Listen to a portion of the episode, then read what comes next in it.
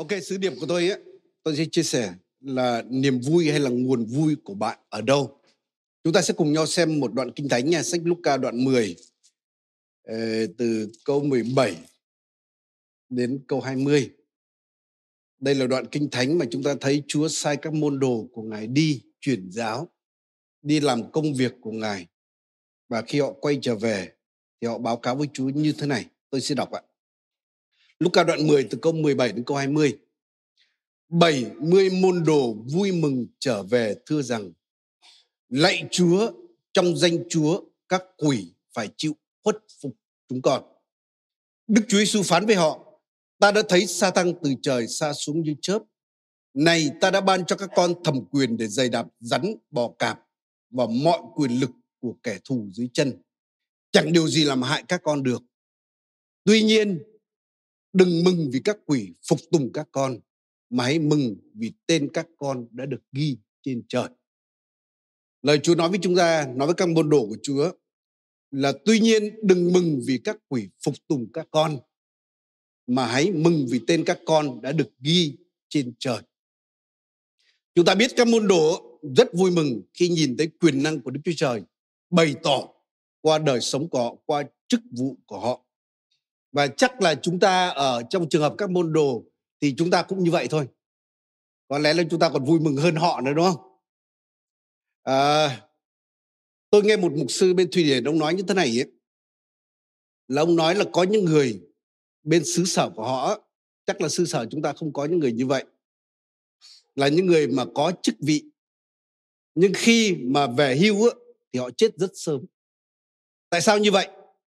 Bởi vì giá trị ý nghĩa, niềm vui chính của cuộc đời những con người đó là trong công việc, trong chức vụ họ nắm giữ nên chính vì vậy, khi phải rời bỏ cái điều đó hay là chức vụ đó không còn nữa, thì giống như họ mất đi cái sự sống của mình, điều đó khiến họ chết sớm và rất tiếc là điều tương tự cũng có thể xảy ra với cả các mục sư và những người hầu vị Chúa trong những lĩnh vực khác nhau.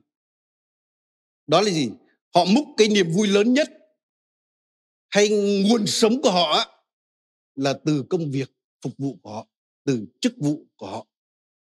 Và như vậy công việc hay là chức vụ của họ dường như là cái thần của họ. Và khi phải rời hay là mất chức vụ đó thì họ bị khủng hoảng.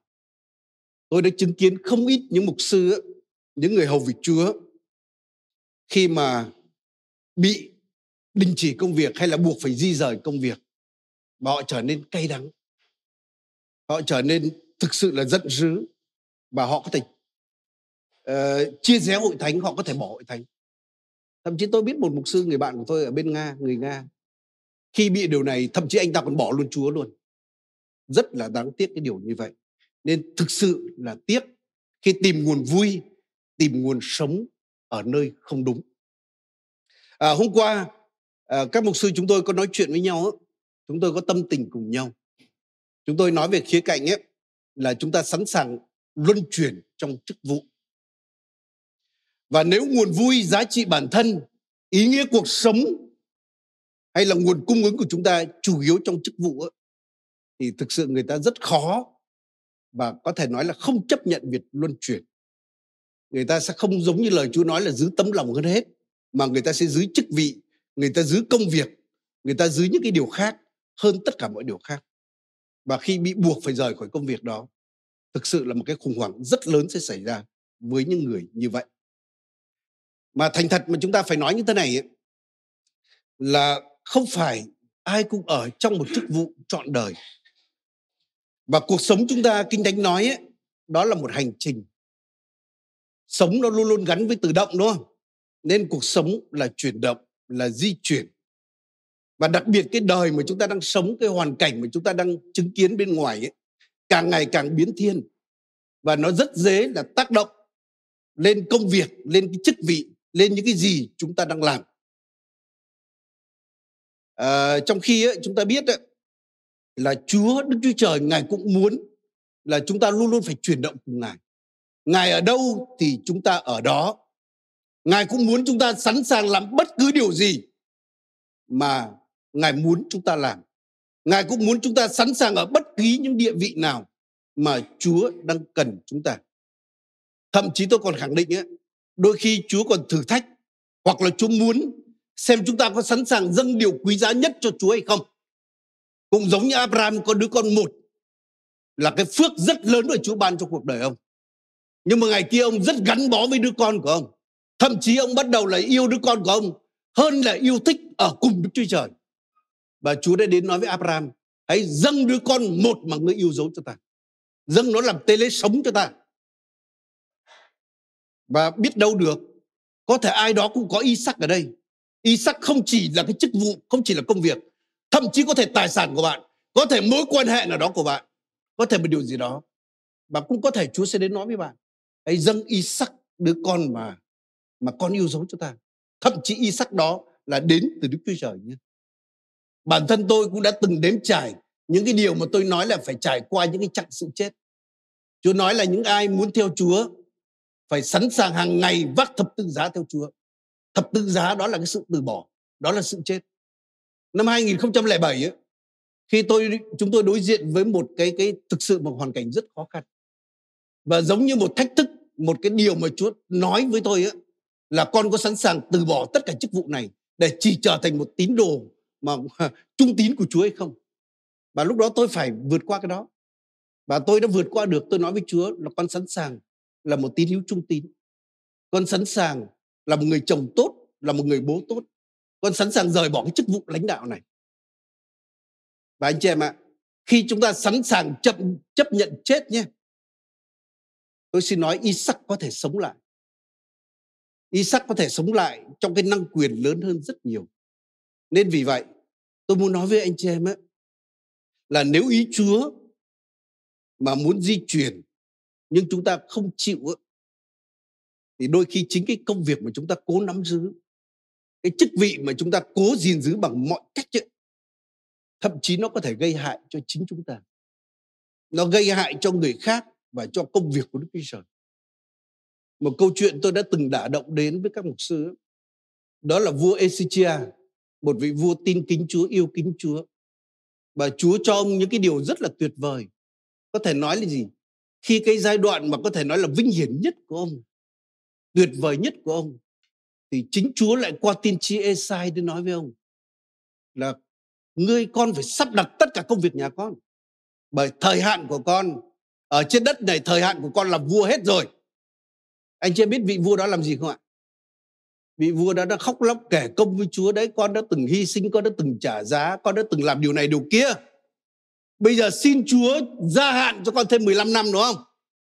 15 năm để con vui hưởng những gì con đã từng trả giá, đã từng hy sinh, đã từng bỏ công sức. Và hỡi quý vị anh chị em, chỉ có 3 năm sau thôi, ông đã sinh ra Manasseh. Và Manasseh khi lên ngôi 12 tuổi và trở thành một vị vua thờ tà thần rất là khủng khiếp và tai họa đã đến chính với Manasseh với cả dân sự của Đức Chúa Trời.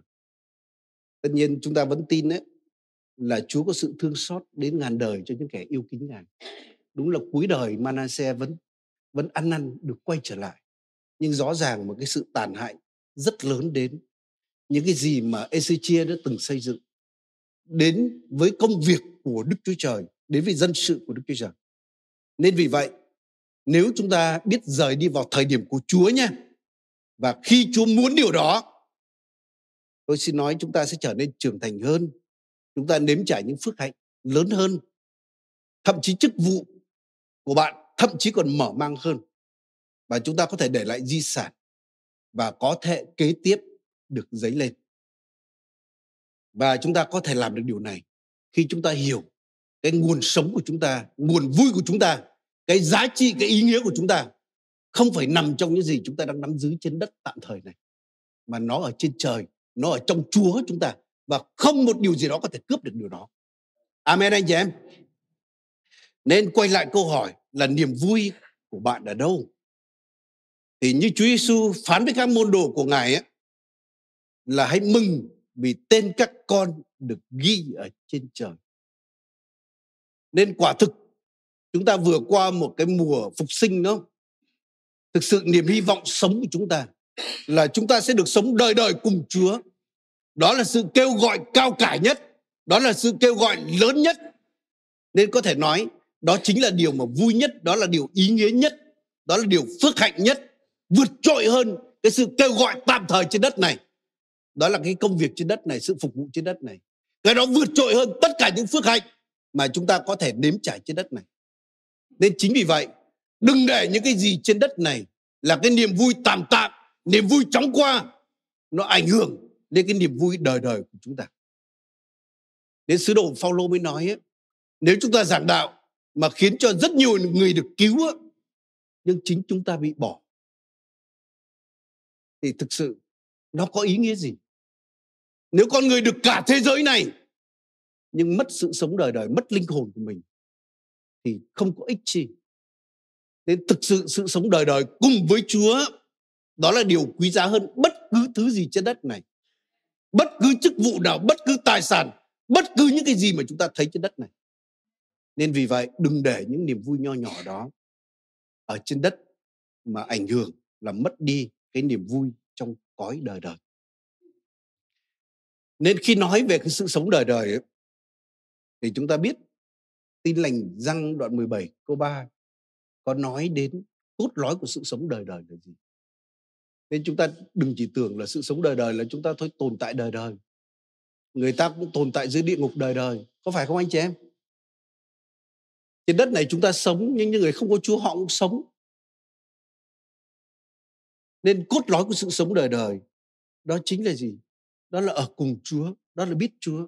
Như tin lành răng đoạn 17 câu 3 có nói ấy, sự sống đời đời là nhận biết Cha là Đức Chúa Trời duy nhất và chân thật.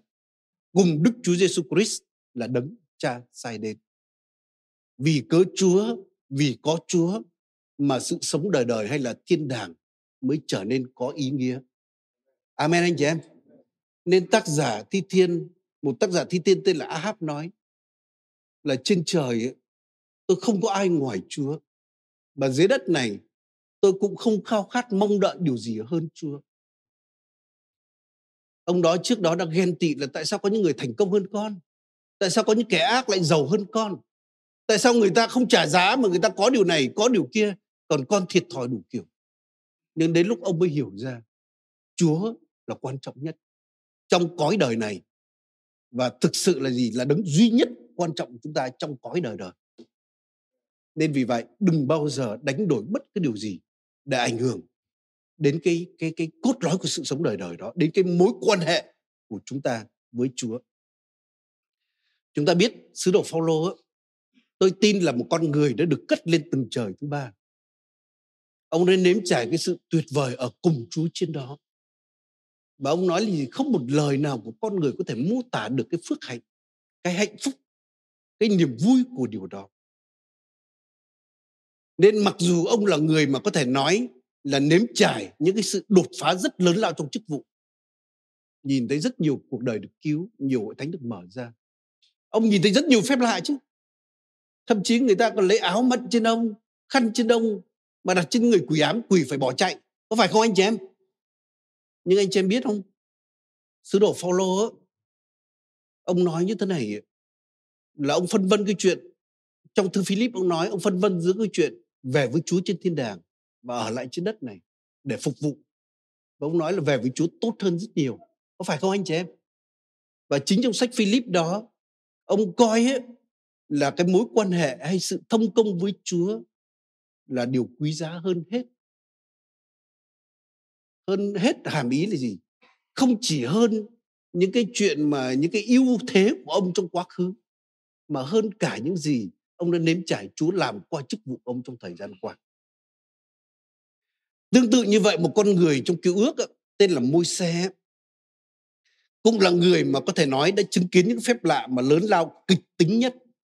Tôi nghĩ về mặt con người không ai mà có thể chứng kiến được những phép lạ lớn lao như phép lạ mà Đức Chúa Trời làm qua môi xe. Nhưng khi Chúa hỏi ông là con được ơn trước mặt ta, hãy cầu xin bất cứ điều gì ta sẽ ban cho con. Chúng ta biết môi xe cầu xin điều gì không ạ? Đó là ông cầu xin, xin cho ông được chiêm ngưỡng vinh hiển của Chúa. Cho ông được biết Chúa hơn. Cho ông được gần Chúa hơn. Tại sao ông cầu xin điều đó? Bởi trước đó ông đã từng lên núi cùng Đức Chúa Trời. Ông đã nếm trải Chúa, sự hiện diện của Chúa. Chúa cũng mở mắt cho ông để ông nhìn thấy cái đền đền thật ở trên trời nhé. Nên Chúa nói hãy đóng cái đền tạm dưới đất này giống như cái mô hình trên trời. Nên ông thấy là gì? Cái sự sống cùng với Chúa ngay trong cõi đời này và sự sống cùng với Chúa trong cõi đời đời nó hơn bất cứ phép lạ, hơn bất cứ quyền năng nào trong chức vụ, hơn bất cứ những gì mà ông có thể sở hữu cùng với sở hữu ở trên đất này. Nên tôi muốn nói với anh chị em ấy, là nếu chúng ta cũng đã từng nếm trải sự hiện diện của Chúa là ngọt ngào như thế nào. Nếu chúng ta đã từng có cái mối thông công sống động với Chúa, chắc chắn chúng ta sẽ thấy là tiền bạc nó không thể đem hạnh phúc đem niềm vui đến giống như sự hiện diện của Chúa mang đến cho chúng ta. Chúng ta biết ngay cả cái chức vụ có vẻ rất cao trọng được tôn trọng. Chúng ta có thể những công việc mà chúng ta làm trên đất này chắc chắn không thể mang niềm vui lớn hơn cái niềm vui đó. Nếu chúng ta đã từng nếm trải cái hương vị thiên đàng ở cùng Chúa, chắc chắn là sẽ không có gì mà sánh bằng. Tôi đã từng nếm trải cái hương vị đó. Chính vì vậy mà Chúa Giêsu mới nói với Maria là người mà chọn ở dưới chân Chúa ngồi dân chân Chúa là chọn phần tốt hơn đúng không? Hàm ý là Ma Thê cũng làm điều tốt. Ma Thê làm công việc của Chúa, phục vụ Chúa cũng là việc tốt, có phải không anh chị em? Nhưng cái phần của Mary lại là phần mà tốt hơn. Nên nếu quay trở lại những con người trong cứu ước á, chúng ta thấy là những người như Henoch chẳng hạn. Thực sự ông đã múc được cái niềm vui lớn lao trong cái sự mà đồng đi cùng với Chúa, trong sự thông công với Chúa. Ông đã nhìn thấy niềm vui khi mà Chúa mở mắt cho ông để ông nhìn thấy cái cõi tương lai khi Chúa cùng các thánh của Ngài quay trở lại cai trị và con người, những con người của Chúa sẽ sống đời đời cùng Ngài.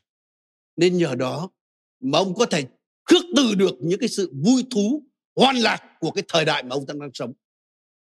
Nên nếu chúng ta biết được cái niềm vui thực sự trong Chúa là niềm vui quý giá nhất, không điều gì đánh đổi. Tôi xin nói những cái điều vui thú đời này nó không thể dụ dỗ được chúng ta đâu nó không cám dỗ được chúng ta đâu. Còn nếu chúng ta không nếm trải cái niềm vui ở cùng Chúa ở trong Chúa niềm vui thực sự niềm vui còn lại lâu dài á tôi xin nói chắc chắn là những khác nó sẽ cuốn chúng ta đi. Nào là tiền bạc nào là danh vọng nào là nhiều những cái vật chất nhiều những cái điều tương tự khác rồi Noe cũng như vậy Noe cũng là người mà đồng đi cùng Đức Chúa Trời. Và cũng qua điều đó ông múc được niềm vui, múc được sức mạnh, múc được ý nghĩa nguồn sống của ông trong đó. Mà ông có thể sống ngược dòng với cái thời đại bại hoại của ông. Để ông có thể làm điều Chúa kêu gọi bất chấp những sự mà khinh chê, sự khước từ mà cái sự chống đối. Abraham, tổ phụ đức tin của chúng ta, cũng là người mà được Chúa mở mắt cho để nhìn thấy thiên đàng. Ông nhìn thấy cái thành phố mà chính Đức Chúa Trời là đấng kiến trúc sư và sáng lập thiết lập xây dựng. Chính vì vậy mà ông có thể dám từ bỏ quê hương, từ bỏ những sự an nhàn, từ bỏ sự yên ổn của mình để đồng đi cùng Đức Chúa Trời đến bất cứ nơi đâu mà Chúa kêu gọi ông. Ông xưng mình là kẻ khách và bộ hành trên đất. Và có thể nói chúng ta nhìn thấy nhiều người khác trong kinh thánh cũng như vậy, thậm chí ngay cả trong cứu ước đó. Họ tìm thấy niềm vui lớn nhất không phải trong công việc hay chức vụ tạm thời trên đất này, mà niềm vui của họ đó là chính Chúa. Đó là tương lai ở cùng Chúa. Rồi ngay cả cái điều mà công việc họ làm họ phải trả giá, họ cũng làm cũng vì để chiều lòng Chúa, cũng vì Ngài là nguồn vui, nguồn sống của họ. Vì vậy Chúa Giêsu Ngài muốn các môn đồ của Ngài là không lấy những cái sự thành tựu của mình không nhìn không lấy cái chức vụ công việc là nguồn vui hay là nguồn sống của họ. Bởi những điều đó nó chỉ là tạm thời chóng qua thôi. Mà Chúa muốn họ múc cái niềm vui cái nguồn sống cái nguồn hạnh phúc ấy, cái sự bình an đấy ở trong một cái nơi mà nó không biến thiên nó không thay đổi một cái gì không cướp mất được. Đó chính là ở trong Chúa trong cả cuộc đời này và trong cả cõi đời đời À, cho nên khi Chúa chọn 12 sứ đồ trong sách Mark có nói là Chúa lập 12 người là sứ đồ để ở cùng Ngài và sau đó mới sai họ đi giảng đạo. chính Chúa cũng muốn dạy các môn đồ của Chúa là họ phải ưu tiên hay là coi trọng mối quan hệ với Ngài hơn là cái chức việc mà họ phục vụ Ngài. Bởi chính Chúa Giêsu là tấm gương trong khía cạnh đó. Nên khi họ đặt cái ưu tiên đúng á, đó là Chúa là số một trên công việc, trên thành tựu, trên những cái gì mà trên đất này họ có thể có thì điều đó sẽ giúp cho chính cái chức vụ của họ có động lực, có sức mạnh và có kết quả hơn rất nhiều. Cũng giống như Phaolô nói là vì tình yêu của Đấng Christ ấy, mà ông xưng mình là tôi tớ của anh em. Mà ông có thể chấp nhận được những cái sự bắt bớ, những cái cực khổ, những sự phản bội và rất nhiều những cái điều vô ơn khác nhau. Nên đây có thể nói cũng là chính là điều kiện khi con người muốn trở thành môn đồ của Chúa. Chúng ta biết có những đoàn dân đông đi theo Chúa bởi họ nếm nhìn thấy phép lạ của Chúa. Họ được ăn bánh mì mà Chúa hóa ra cho họ. Nhưng mà Chúa đã quay lại đã nói với họ là ai muốn theo ta, muốn trở thành môn đồ của ta thì phải yêu Chúa hơn hết, yêu hơn cha hơn mẹ, yêu hơn vợ hơn chồng, yêu hơn con cái, hơn bất cứ mối quan hệ nào, hơn đất ruộng, hơn tài sản, hơn chức vụ, hơn nhà cửa, hơn mọi sự khác. Chỉ như vậy mới có thể xứng đáng là môn đồ của Chúa và để Ngài có thể tin cậy để ủy thác công việc sứ mạng của Ngài cho những con người đó. Nên vì vậy, đời sống chúng ta phải nhớ tình yêu với Chúa phải là số một. Đó chính là tình yêu ban đầu. Và đừng bao giờ để mất điều đó. Như hội thánh Epheso là hội thánh đã đánh mất điều đó. Và chân đèn đã bị rút khỏi họ và cất khỏi họ. Nên xin Chúa giúp chúng ta để chúng ta đặt Chúa là số một trong cuộc đời chúng ta. Chúng ta biết không, khi Phêrô chối Chúa, ông cũng đã vi phạm cái điều kiện để trở thành môn đồ của Chúa. Bởi Chúa nói ai yêu mạng sống mình hơn ta cũng không xứng đáng cho ta. Phêrô đã nhát chết lúc đó. Đã sợ. Ông lo cho sự an nguy của ông hơn là Chúa nên ông đã chối Chúa. Và khi Chúa sống lại, Chúa đã hỏi Phêrô ba lần, tương xứng với ba lần ông chối Chúa. Là con yêu ta hơn những người này chăng? Tôi hiểu cái điều đó là Chúa hỏi, ngươi có yêu ta hơn là con yêu những người này chăng? Hơn những điều khác chăng? Và khi ông khẳng định điều đó, Chúa mới nói, hãy chân chiên ta. Bởi tình yêu với Chúa, hãy ưu tiên mối quan hệ với Chúa, chính cái đó cũng là động lực để chúng ta hồng Chúa. Dù chúng ta được tiếp nhận hay không tiếp nhận, dù người ta có biết ơn chúng ta hay là vô ơn đối với chúng ta, dù người ta khen ngợi chúng ta hay người ta ném trứng thối của chúng ta, chúng ta vẫn có thể làm được điều đó, bước đi được cùng Chúa bởi vì niềm vui của chúng ta không phụ thuộc vào những điều đó mà niềm vui chính của chúng ta ở trong Chúa, ở trên thiên đàng, ở sống đời đời cùng với Ngài. Amen anh chị em. Nhưng ngoài cái chức vụ con người chúng ta con người cũng hay dễ tìm niềm vui nơi của cải vật chất lắm. Nên tại sao Kinh Thánh nói rất nhiều về của cải vật chất? Chúa còn nói là con người không thể hầu việc Đức Chúa Trời và hầu việc ma môn là thần tài đúng không? Nên con người rất dễ tìm kiếm cái sự an ninh của mình, sự trông cậy của mình, nguồn sống của mình, niềm vui của mình, ý nghĩa là khi có nhiều của cải vật chất. Đúng là vật chất cần thiết, nhưng những thứ đó cũng chỉ là tạm thời. Những thứ đó cũng là những điều chóng qua và thậm chí có thể mất. Có phải không anh chị em?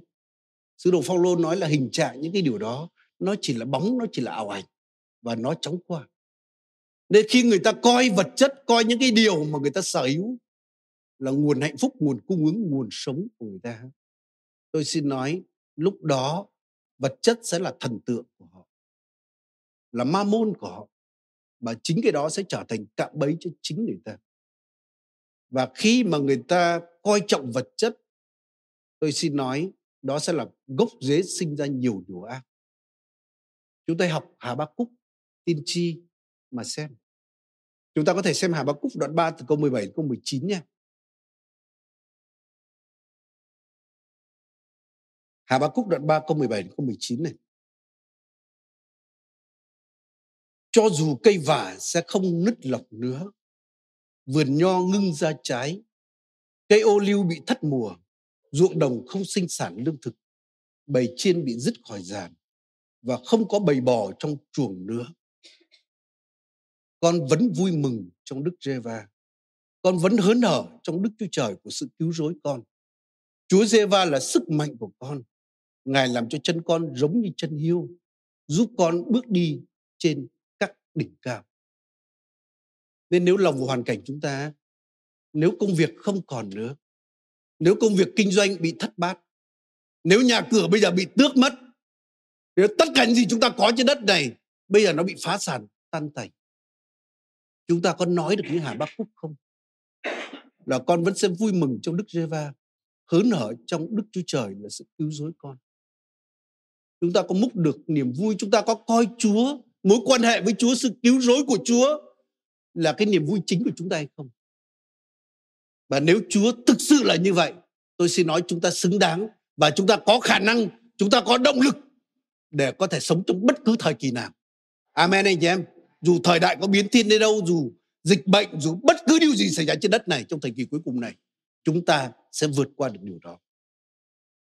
Nên vì vậy, xin Chúa giúp cho chúng ta để chúng ta có thể đặt Chúa là ưu tiên số một trong đời sống chúng ta. Để chúng ta yêu Ngài hơn hết. Bởi chính cái đó không chỉ mang niềm vui cho chúng ta, không chỉ mang ý nghĩa cho chúng ta, nó nó còn mang sức mạnh, mang động lực cho chúng ta để giúp chúng ta có thể làm công việc của Ngài dù thuận cảnh hay dù nghịch cảnh. Và chúng ta có mối quan hệ với Chúa như vậy thì chúng ta sẽ trở nên rất là linh hoạt để chúng ta sẵn sàng hầu với Chúa bất cứ đâu, bất cứ địa vị nào và bất cứ hoàn cảnh nào. Và thực sự chúng ta biết là chúng ta đang sống trong cái thời kỳ mới này. Trên thế giới, tại Việt Nam cũng rất nhiều điều biến động. Thực ra chúng ta không biết mấy tiếng tới sẽ như thế nào. Những ngày sắp tới sẽ ra sao. Và những cái sự biến động đó đôi khi nó cũng ảnh hưởng đến hội thánh. Nó ảnh hưởng đến đời sống cá nhân của bạn. Công việc của bạn, tài chính của bạn, gia đình của bạn. Rồi đến cả cái chức vụ nữa. Nhưng nếu chúng ta có mối quan hệ chặt chẽ vững bền với Chúa, tôi xin nói là sống trong bất cứ lúc nào, chúng ta sẽ luôn luôn có niềm vui, có nguồn sống và chúng ta có thể hầu việc Chúa trong bất cứ cái thời kỳ hay hoàn cảnh này. Và khi biết được điều đó, chúng ta cũng sẵn sàng để có thể bước được vào mọi cánh cửa mà Chúa mở cho chúng ta và chúng ta sẽ nắm bắt được cơ hội trong thời kỳ mới. Amen anh chị em. Nên giờ phút này tôi muốn tất cả chúng ta sẽ cùng nhau đứng dậy, chúng ta đến cầu nguyện nhé. Chúng ta đến cầu nguyện theo điều mà chúng ta vừa nghe. Chúng ta hãy cởi mở cho thánh linh của Đức Chúa Trời. Ngay cả những anh chị em đang dự trên phòng Zoom. Những anh em mà sau đó có thể xem trên kênh youtube của hội thánh sau này. Cũng hãy cởi mở với Chúa giờ phút này. Tôi tin là Chúa muốn soi sáng lòng chúng ta. Chúa muốn nói sâu, sâu thẳm trong lòng chúng ta. Xin Chúa giúp cho chúng ta để chúng ta không biện hộ trước Chúa giờ phút này. Chúng ta không gồng mình lên để chống trả lại cái sự vận hành của Đức Thánh Linh. Hãy cởi mở để Chúa nói với bạn. Hãy giống như tin chi Samuel ấy. Tôi tới Chúa đang nghe xin Chúa phán với con. Xem trong lòng con có điều gì sai chật không? Trong lòng con chức vụ, công việc, tài sản hay một điều gì đó khác có phải là thần tượng trong lòng của con không? Chúng ta hãy ăn năn với Chúa nếu có thần tượng đó trong lòng chúng ta. Xin Chúa dạy chúng ta để chúng ta múc được nguồn vui, nguồn sống, nguồn hạnh phúc, nguồn sức lực ở trong mối quan hệ với Ngài.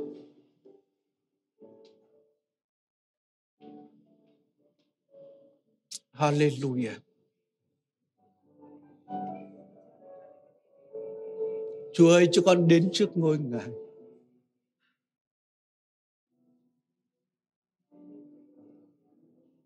Cho con cởi mở cho thánh linh của Ngài. Trước hết cho con cầu xin Ngài để Ngài cáo trách, để Ngài nói với lòng chúng con. Bởi trong ánh sáng của Ngài, cho con nhìn thấy sự thật. Trong ánh sáng của Ngài, chúng con nhìn thấy sự sáng. Xin cha xét lòng chúng con có thần tượng nào không? Có điều gì kiềm chế cho con đi theo Ngài? Có điều gì kiềm chế để cho con bước theo tiếng gọi của Ngài? Xin bày tỏ cho chúng con và giúp cho con ăn năn khước từ điều đó. để tình yêu ban đầu tình yêu số một với ngài, quay lại lòng chúng con. Chúa ơi, xin cho chúng con nhớ lại những lúc chúng con gần gũi ngài, những lúc chúng con nếm trải sự hiện diện của ngài, chúng con nếm trải hương vị của thiên đàng. Hãy để điều đó trồi dậy trong lòng chúng con, để cho con khao khát điều này, để lòng cho con mong mỏi điều này, Chúa.